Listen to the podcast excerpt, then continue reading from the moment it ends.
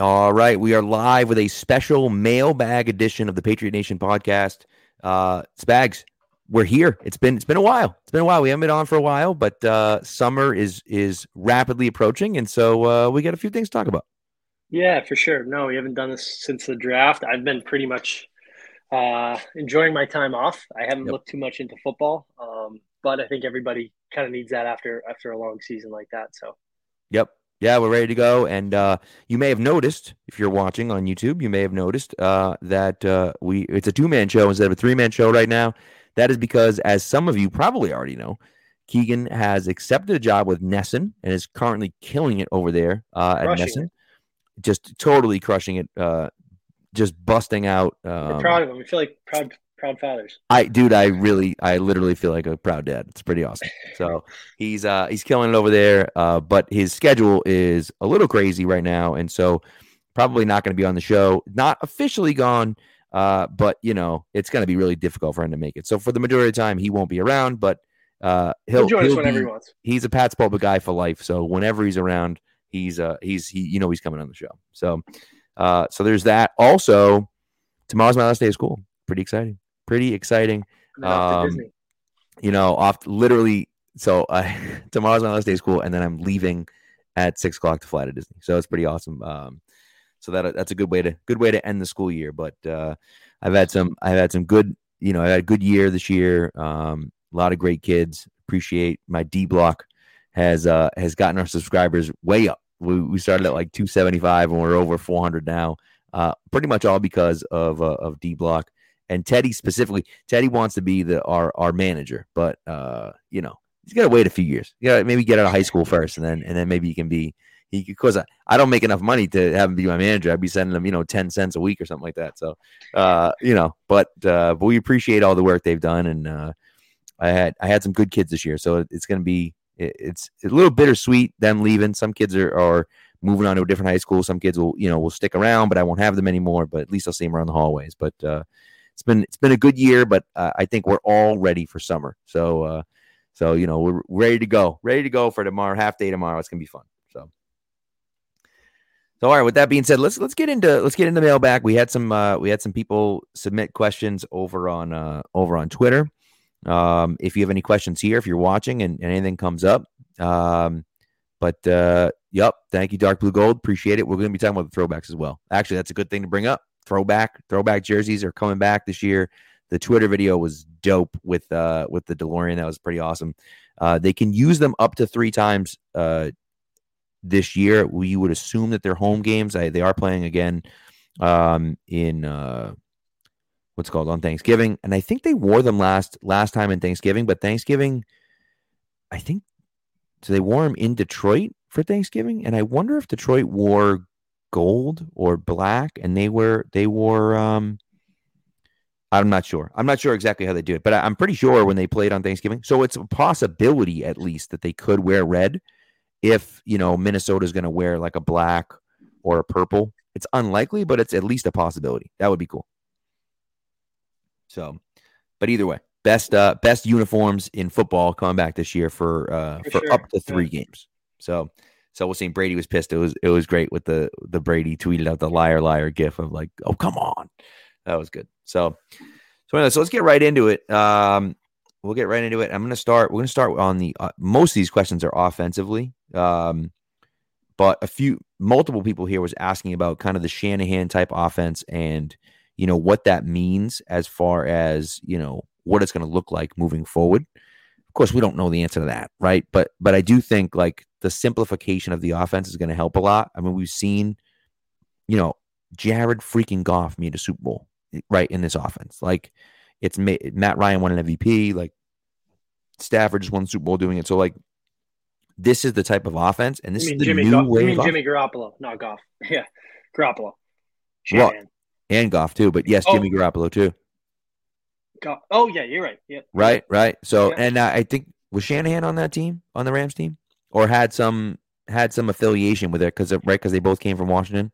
Yeah. So like similar offense, not quite the yeah. same thing, but you know similar offense. But you're right, Jimmy G uh, with Shanahan got there, right? So Matt Ryan obviously MVP. So um, I think it's a good thing. I think it's a good thing for Mac Jones and for this offense to make it a little bit uh, a little bit more user friendly, if if you will.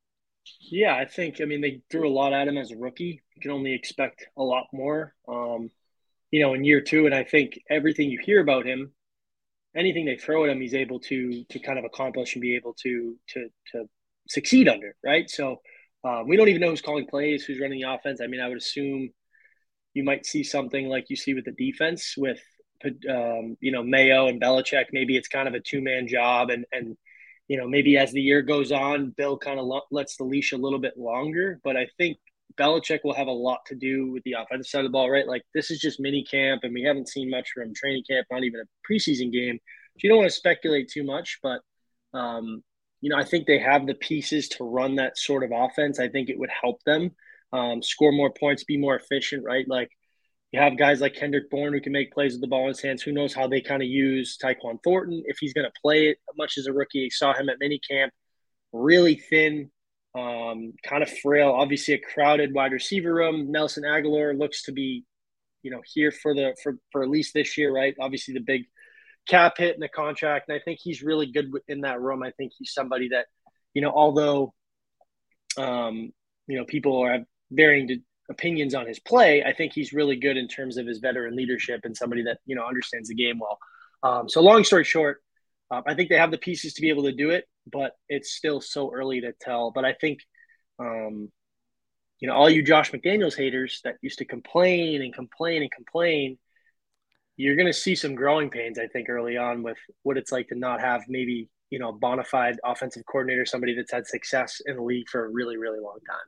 Right. Uh, but with that being said, maybe it was time for a new system and, and some new voices in there. Who knows?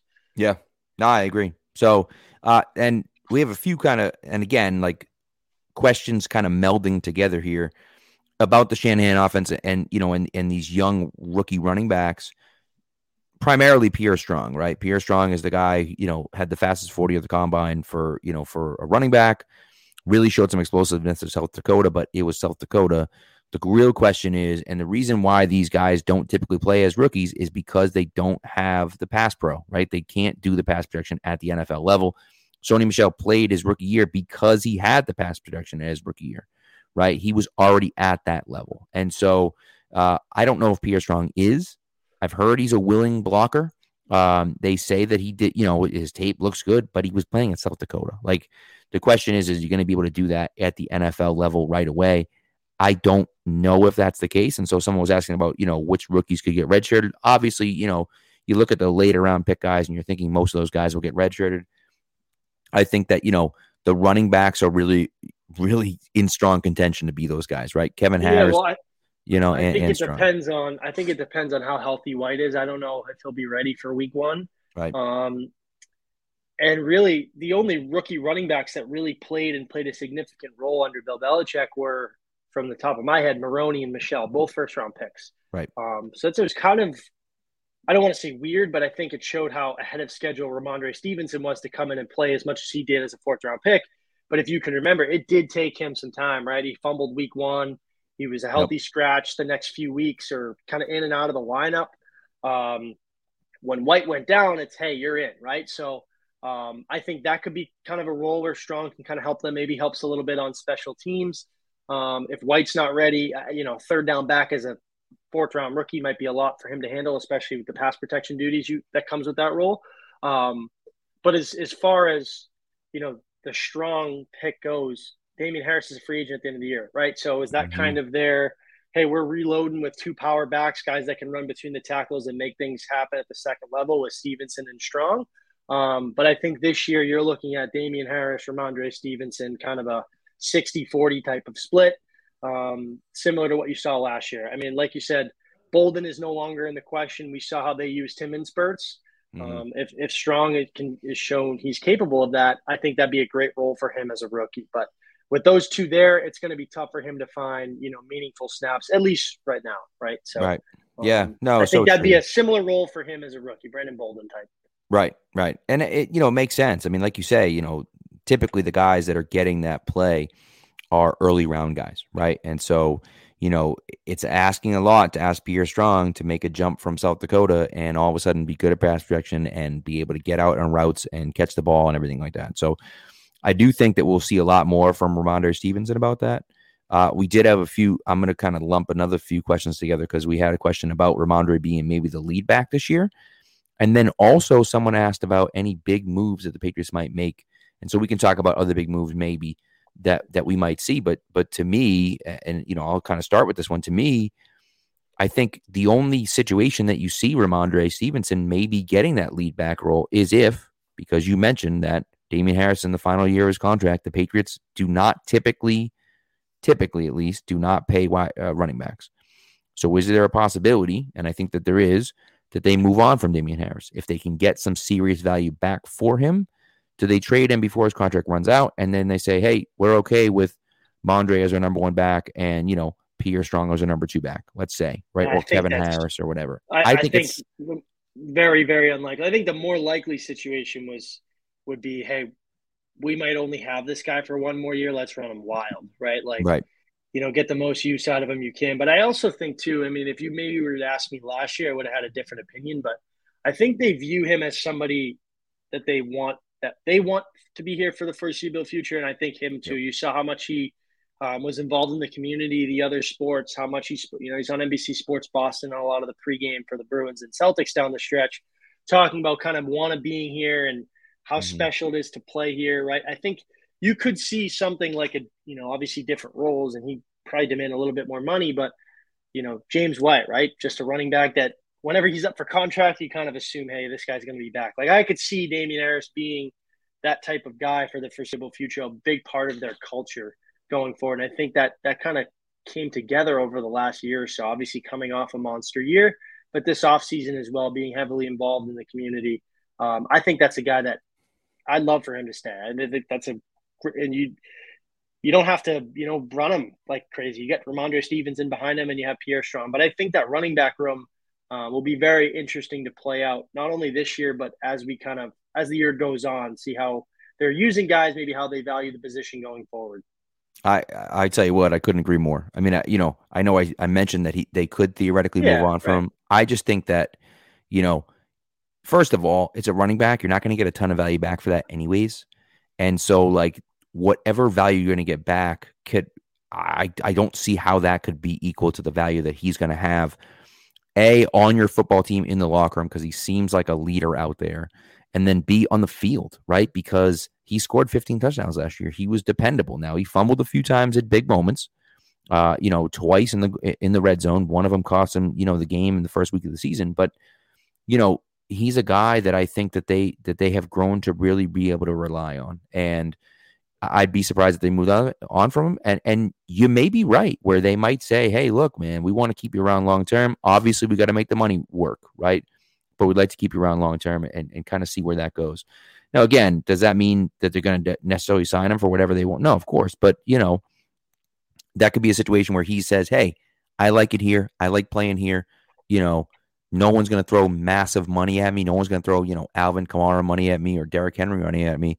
I might just stay here and yeah, sure, I'll take a little bit of a hometown discount, but so what? You know, I'm happy and I'm getting the ball and I'm I'm playing well and you know, you can kind of go from there. So so, you know, we'll see. We'll see what happens um with that. So anyway, so there's two other uh two other questions we're going to mash together that uh, people asked about uh, the what the wide receiver room looks like and then someone also mentioned Tyler Lamb mentioned that, you know, he likes what what the skill position looks like right now. And, and a lot of people crap on the on the skill position, but to me, you know, I, am kind of in agreement with him where, yeah, we may not have necessarily a number one guy, but you look at the guys that are there. We have, yeah, you get you get Parker, you got Meyers, you get Bourne, you got Agholor, you got Thornton, you got you know Wilkerson, Ty Montgomery, you know, even Tre Nixon, who who popped in OTAs, who's my guy. Everyone knows he's my guy, right? And so, um, and so to me, I think I think that that makes sense to me. Where you know, yeah, maybe we don't have a number one guy, but if you got three or four number twos, it may not be, you know, it's not going to be one of the best wide receiver corps in the league, but like you're going to be able to be competitive at least. You you won ten games with the group you had last year, and I think you improved mightily. Um, and I think that group last year, I think overachieved. Right, Kendrick Bourne had a career year. Kendrick, yep. uh, Jakobi Meyers continued to to develop into a you know, a solid number two and a, and a good option out of the slot. You went out, you got DeVante Parker and improved your X position, which I think was their biggest, you know, flaw over the last few years, even dating back. Well, they had, you know, Brandin Cooks for a year, but even before that, right? They really never had a true threat outside the numbers. Um, and then you factor in the, the draft pick of Tyquan Thornton, right? Now, uh, I think everybody's kind of in agreement now that, hey, this is their guy. But obviously, it dates back to draft night. And I love kind of pulling that up, right? Like, yeah. you wanted speed for years, you got the fastest guy, right? And, uh, right.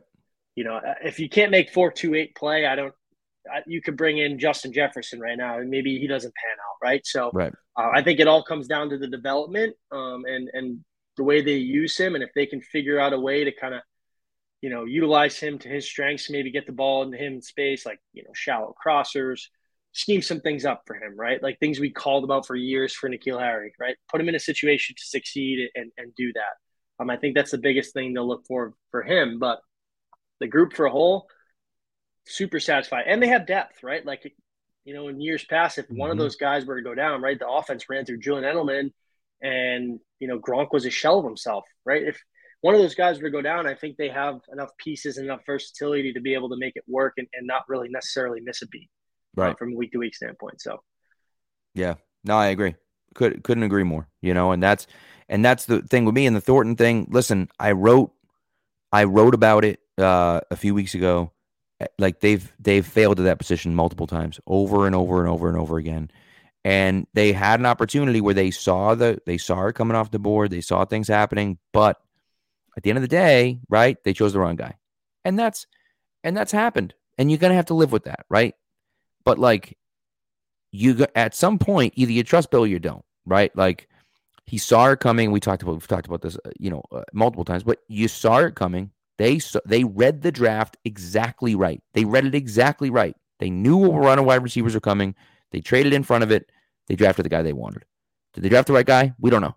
But like either you trust them or you don't. Like at a certain point, it's like I wanted George Pickens too. I was calling for George Pickens at 29, right? Like they had him at 50 and they didn't draft him, but they got the guy that they wanted. And so, as far as I'm concerned, right now, let's trust them, and then hopefully it isn't a bust like the other ones have been, and we'll see what happens. You know, so. Um, all right, let's flip over to the to the defense side of the ball. We get at Sugar Ricky is asking which off ball linebackers do you see the Patriots going with once the regular season starts? Of course, uh, fraught with out with with off ball linebackers, most of them young, all of them inexperienced. We've only really watched one guy play off ball linebacker on the Patriots roster right now, and that is Ja'Whaun Bentley. So there's a lot of question marks, but uh, who do you think are, are going to be the guys to be playing the most once the season starts? Yeah, I mean, Josh Uche got a lot of buzz um, from both Bill Belichick and Stephen Belichick. I think that's a guy that they look to being a, a, big part of their defense this year. I think that's a guy that you know, battled some injuries early on. Obviously, last year they brought back Kyle Van Noy, Jamie Collins, Hightower was in the mix. I know he typically plays in the middle, but um, somebody that was kind of buried on a depth chart. Um, I think that's a guy that this year should have a big role, right? And all depends on camp and, and who pops.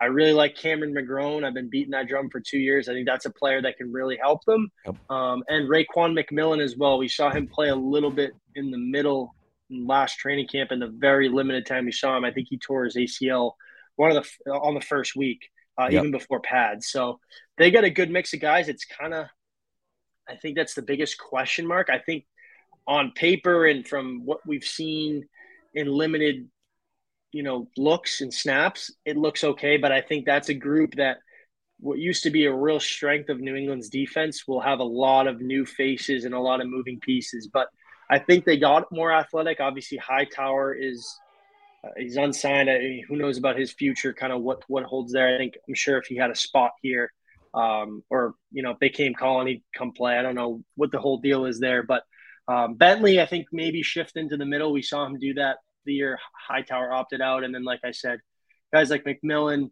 Uche, um, even Ronnie Perkins. Uh, who knows if he's kind of coming off the edge, or they'll use him in a little bit more of an off-ball role. Um, so I think they have the youth and the the athleticism. It's just now can these guys go out there and, and, kind of prove their worth and, and show the hype that they were given, you know, coming out of school and um, you know, coming into year two for like a guy like McMillan. So yeah, I, I couldn't agree with you more. And that and that's and that's where you're at right now. A lot of question marks, right? We don't know how any of these guys are going to be, but is you know, we're talking about getting faster – and getting more athletic. That's what we're talking about. That's where the league's headed. Well, if that's the league's headed, that's what you want. You got Raekwon McMillan, you got Cam McGrone, you got Josh Uche. You're talking about, you know, like faster, more athletic. That's what you're talking about. That's what you got. Right. Now, again, we haven't seen those guys play. So it's a huge question mark. But I mean, that's what we asked. That's what we're asking for. That's what we're getting. Right. And so at a certain point, again, it just looks like let's just let's you know let's see what let's see what happens. But I'm excited about it. I'm nervous about it, but I'm also excited about it. And so so we'll uh we'll see what happens there. All right. One one question about N'Keal Harry. We're just gonna skip over the N'Keal Harry question. N'Keal Harry will not be on the team this year. I can just I will I will put that down in Sharpie. N'Keal Harry will not be on the team this year. It just doesn't it doesn't make sense. They get too many wide receivers unless they get the training camp with them and someone goes down with an injury. Which at this point they might just be waiting for training camp and just say, screw it, someone's gonna go down with an injury, or someone the Patriots will go down with an injury, or someone somewhere else will go down with an injury and they'll be able to move him for something, right? So that's kind of where I look at it. Like we're to cut this guy. Hey, you're to cut that guy. Let's just flip these two guys, right? I, I, would expect something like that to happen. We'll see, but that's what I assume is going to happen with him. The the last question that we'll get to here um, is about um, oh Cole Strange. Yeah, no, where they make cap room. That's that's where they're going to get it from. Is N'Keal Harry, a few other guys. They'll move mo- some money around. But Maybe a Matthew Judon restructure, something like that. Right. That's, that'll yep. be in the works. Exactly, exactly. Uh, the last question we had was about the roster construction, and there were two guys in particular that people were asking if they'll make the 53, and that is Brian Hoyer and um, and Jake Bailey. Now, Jake Bailey, again, going into the final year of his contract. Brian Hoyer is Brian Hoyer. He's 96 years old. Like, you know, he's younger than Brady still, but but nevertheless, you know, I think in terms of Bailey, yes, and that's some way you can create some cap room. I'm not a cap guru, but just kind of looking at the roster a Jake Bailey extension can kind of lower that cap hit, right? You can move some right. money around. I think that's their. They didn't address the punting position. I know they brought in an undrafted free agent um, who was there in in OTAs. I'm sure he'll be there kind of as a camp body, but that's his position. Yep. Everybody was kind of down on his play after you know a Pro Bowl season the year before. I think he battled that knee injury. Um, so keep an eye on an extension for Bailey coming through um, that that can certainly open up some cap room. Um, and as as far as Hoyer goes, um, yeah, I mean they brought him back, right? So uh, that's a guy that right max in year two. You got a Bailey Zappe as a fourth round pick as a rookie. He's still learning, right? You, you kind of still need a veteran presence in that room. Um, you know, obviously there's some gymnastics you can do with like, you know, if he gets cut, he doesn't have to go through waivers and they can make things work at, at cut down day in terms of like IR and guys and, and creating space, right? So yeah, maybe he gets cut like he did uh, training camp last year and re-signed, but I think that's a guy that you keep on and you know maybe he doesn't dress every game, but he's certainly there in, in terms of a mentoring role. I know um, maybe it depends on how far Mac is advanced but I think with a lot of new faces on offense in terms of the coaching staff, it'd be good to have some um, familiarity with with Hoyer being there and somebody that's kind of seen it from all different angles at, at, at, multiple different spots. So I would say yes to Brian Hoyer, and for Bailey, yes, and I think an extension should be coming. Yeah, no, I, I agree, and, and I think you know Zappe's a guy. I wouldn't be surprised to see Hoyer dress every week because, uh, and the biggest reason for me is because if you have Hoyer God forbid something happens to Mac, right? Something has to come in. He gets hurt for you know a series has to come up. Do you want Bailey Zappe going going in? I, I just to me, I look at it and say, well, Hoyer is the backup, right? And Zappe's the third string guy. Yeah, and so Zappe kind of you know in a mid game Brian Hoyer, but I think if you had a week or a few weeks to prepare, you probably that to Zappe just because of the talent, right? Hundred percent, hundred percent, and that that's you know. So for me, it's like on game day, Hoyer should probably be the backup. Now, there is a possibility now because, you, like you mentioned, you can cut Hoyer. He can end up on the practice squad. You could put him on the practice squad, which you could do. Right now, are they going to want to do? They might be. They might want to do that. They might be impressed with Zappe during the during the you know training camp. They might say, "Hey, look." I mean, Stidham did it three years ago. Similar situation when he was a fourth right. round rookie, beat out Hoyer and yep. he ended up getting signed by Indy and actually played a little bit that year. Obviously, different situations. Right? Of course, right. But yes, but, right. Same same idea, right? Where you could you could cut Hoyer and say, listen, stay on the practice squad. Yeah, we want you still here, but we're just gonna put you on the practice squad so we can save a roster spot. We'll pay you whatever you want, but we're just gonna put you on the practice squad to you know to kind of keep that going. So, I uh, I think I think in reality, that's the only way that Hoyer doesn't make the 53. I think it makes sense for Hoyer to make the 53. Maybe he doesn't simply because he's on the practice squad, but I expect Hoyer to be in New England this year, uh, one way or the other. So, so we'll see. But uh, that's all we got. It seems like it seems like uh, the chat's quiet with that. We got a few Mr. Lane shout outs. Appreciate appreciate my uh, my kids over there. So thank you for that. And um, that's it. So I think so. I think we'll. Camp. Yeah, I was gonna say I think we'll probably be off until training camp uh, again. Uh, certainly won't do ne- won't do one next week, and and uh, maybe we'll do one the week before training camp. Although I might be away that week too. So so I got a few I got a few vacations coming up. Uh, but nevertheless, um, we'll be back certainly around training camp. We appreciate you guys uh, coming through. Thank you, and uh, and we'll talk to you soon.